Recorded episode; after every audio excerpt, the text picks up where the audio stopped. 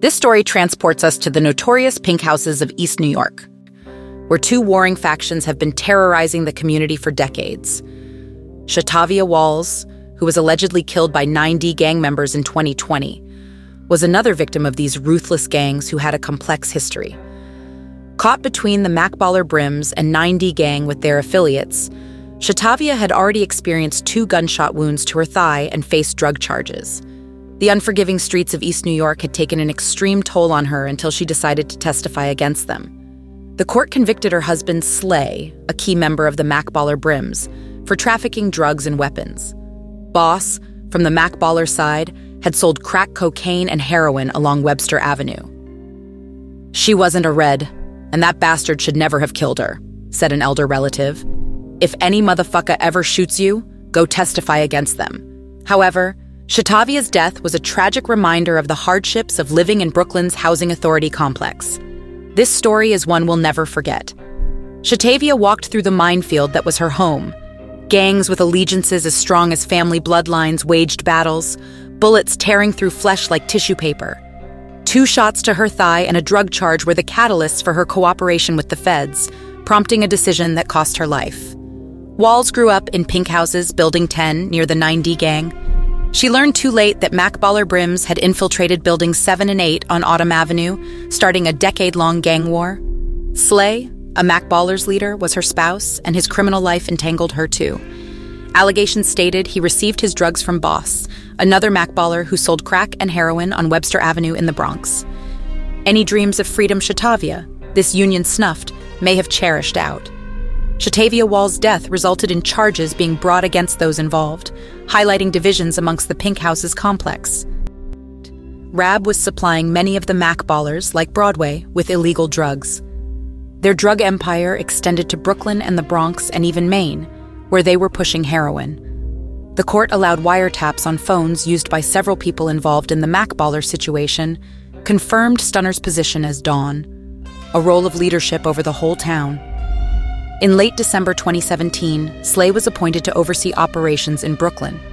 Through intercepted conversations amongst members of the gang, accounts of guns, violence, and doing whatever necessary to protect their turf arose.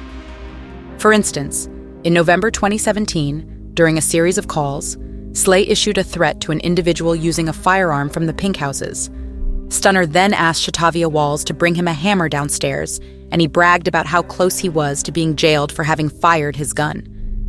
A separate call between Stunner and Broadway discussed ammunition for Broadway's gun, because he had to take care of something, meaning something violent. The Mac Ballers' resolve to protect their turf was evident, as Broadway boasted about obtaining bullets from Stunner's gun. Roach, a Mac Baller Brim because of his street notoriety, was the recipient of illicit substances from Boss. Though he had priors for drug offenses since the start of the 2000s, and even once being convicted of second-degree attempted murder in 2011, for which he served 6 years. On June 18, 2023, he was at 1400 Webster Avenue in the Bronx, an area known as Mac Motherland Butler Houses. Surveillance cameras caught Roach with a firearm on the same street corner that night. As he roamed away from Blink Fitness Gym, 4 shots were fired in succession. People running away in fear created a chaotic scene in the background. Roach searched for bullet fragments or casings. When New York PD officers arrived, they found a 38-year-old male had been shot in his left ankle. The criminal? Roach. The police retrieved a bullet fragment from the victim's ankle and a shell casing from the sidewalk next to Blink Fitness. This discovery would force Slay Walls, husband of Shatavia, into indictments with the Mac Ballers in 2018. Investigations unveiled Shatavia was an enigmatic figure, operating as both a drug dealer and a nurturing mother who took care of her aunt, handled multiple jobs, and consorted with authorities when necessary. Unbeknownst to her, such behavior could generate severe repercussions amongst her enemies. The 9D gang, a criminal faction renowned as the Wise Gang and very crispy gangsters. Allegiance with other gangs such as the Shoes, Apes or Stonebloods, Twirlers and Hats gave them further notoriety through rap videos and social media postings led by Kev G, their little big homie. Shaquem was a part of the notorious Loopy Gang, whose affiliations ran deep with the 9D gang. They shot Shaquem twice in both legs in 2014, and he has had a long list of charges since then. Shaquem has 6 criminal convictions behind him, 4 that occurred before he even hit 18 years old. Shaquem grew up in an abusive household with an alcoholic mother and had to fend for himself in the projects. He survived by any means necessary. Lerone ran a major drug distribution network in the Pink Houses. Keen rolled on the street and reported to Lerone. All that changed on October 5th, 2017, outside the Pink Houses on Linden Boulevard. Shaquem approached Shatavia with a look of disdain on his face. His crew had beef, and he wanted her gone. But then things went south, fast. Her refusal was sufficient for him. He rode off, returning to the scene with a gun in hand. The ambiguity of Shatavia's knowledge didn't deter her from standing her ground. With bold fury, she punched him square in the face before tackling him down. Shaquem hopped back up and shot her twice in the left leg at close range. The investigators found a .40 caliber cartridge casing at the scene. Despite this dire situation, Shatavia would survive, though wounds to both body and pride remained raw. The source of animosity between rival crews was Shatavia's business with Slay the Mac Baller from the other side. However, Walls kept this information hidden from the detectives until she was charged in a drug case along with her husband.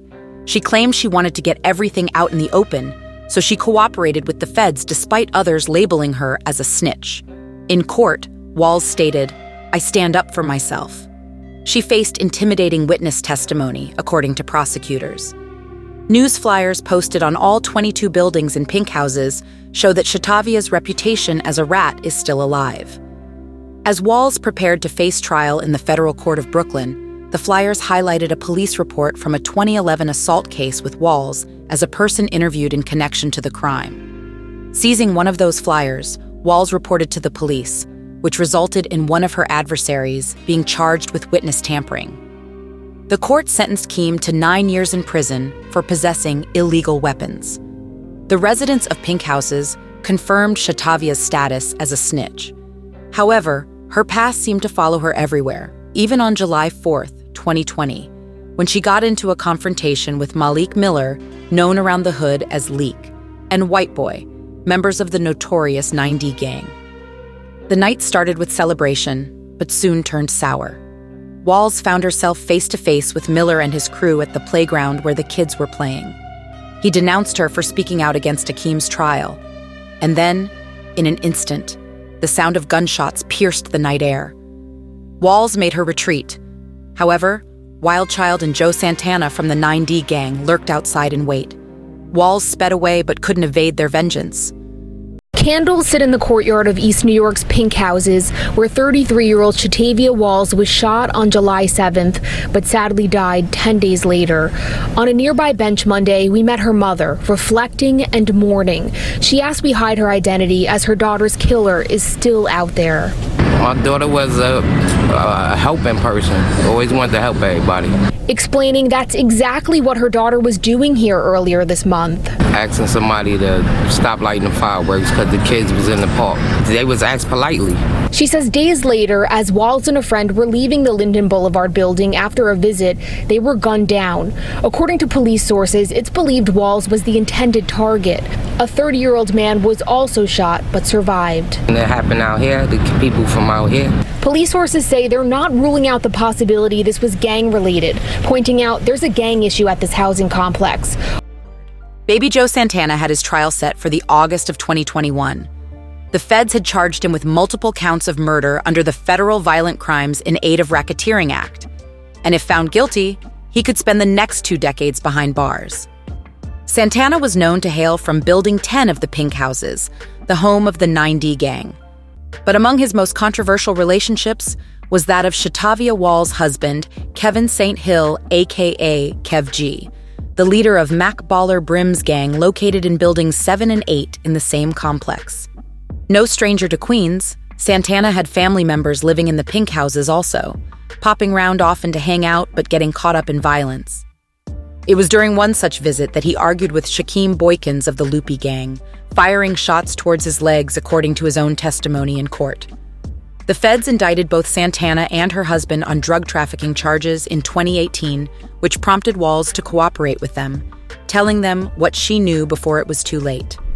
Her bravery in snatching Miller's identification card when a confrontation between herself and infamous 9D gang members Malik Miller and Cheyenne Fernandez erupted became key evidence used against Miller in court.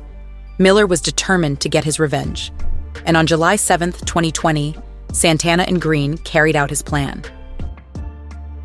The investigation into her killing led detectives nowhere until alternative leads gave them insight into Miller, Wint, Fernandez, Green, and Bay, all of whom they somehow connected to the death of Walls. After a lengthy pursuit, Miller was apprehended and interrogated for his part in the execution. He denied any involvement but would not provide any information about those involved or their whereabouts. As justice crept closer to revealing itself, one thing was certain: the dark streets wouldn't be giving up its victims. His face hardened with vengeance upon learning that these 5 men were responsible for the heinous act of violence. Justice will be served for the innocent life taken too soon. Santana, Green, and Bay had all been part of Miller's 9D gang, and after much scrutiny from law enforcement, it became apparent that Miller had given Walls orders to be executed for snitching on her husband regarding drug trafficking charges. Green and Santana were already facing their destinies, with others taking plea bargains on minor charges linked to the assassination. Miller had become notorious as the head of 9D criminal organization, scoping out targets beyond Pink Houses. Law enforcement persevered in the quest of justice, prodding deeper into 9D's affairs and revealing what they found to the neighborhood. Anxiety was etched onto people's faces while they waited to see it return order to their area and quell this uproar. The mission to enforce justice intensified as police combed through evidence, putting them on the right track, leading them from one crime scene to another, discovering bullet-riddled bodies and caches of drugs and money tucked away in forgotten buildings. The detectives conducted a thorough investigation, questioning anyone who could know something about 9D's activities. Most of the answers were negative and furthered suspicion over the 9D gang's illegitimate doings. This sent the law running in multiple directions outside Pink Houses without any solid proof, until an informant stepped forward to the investigators claiming he had knowledge connecting 9D with other gangs back home. They were all shocked, scared, but relieved at having confirmation of whom had to be toppled from power to restore tranquility. Be blessed, be loved, and stay safe, y'all. This is No Tears for Black Girls, a true crime podcast with a purpose. Don't miss out on our weekly revelations that the mainstream won't share, this Thursday and every Thursday thereafter. Tune in to any podcast streaming service to hear stories you won't believe.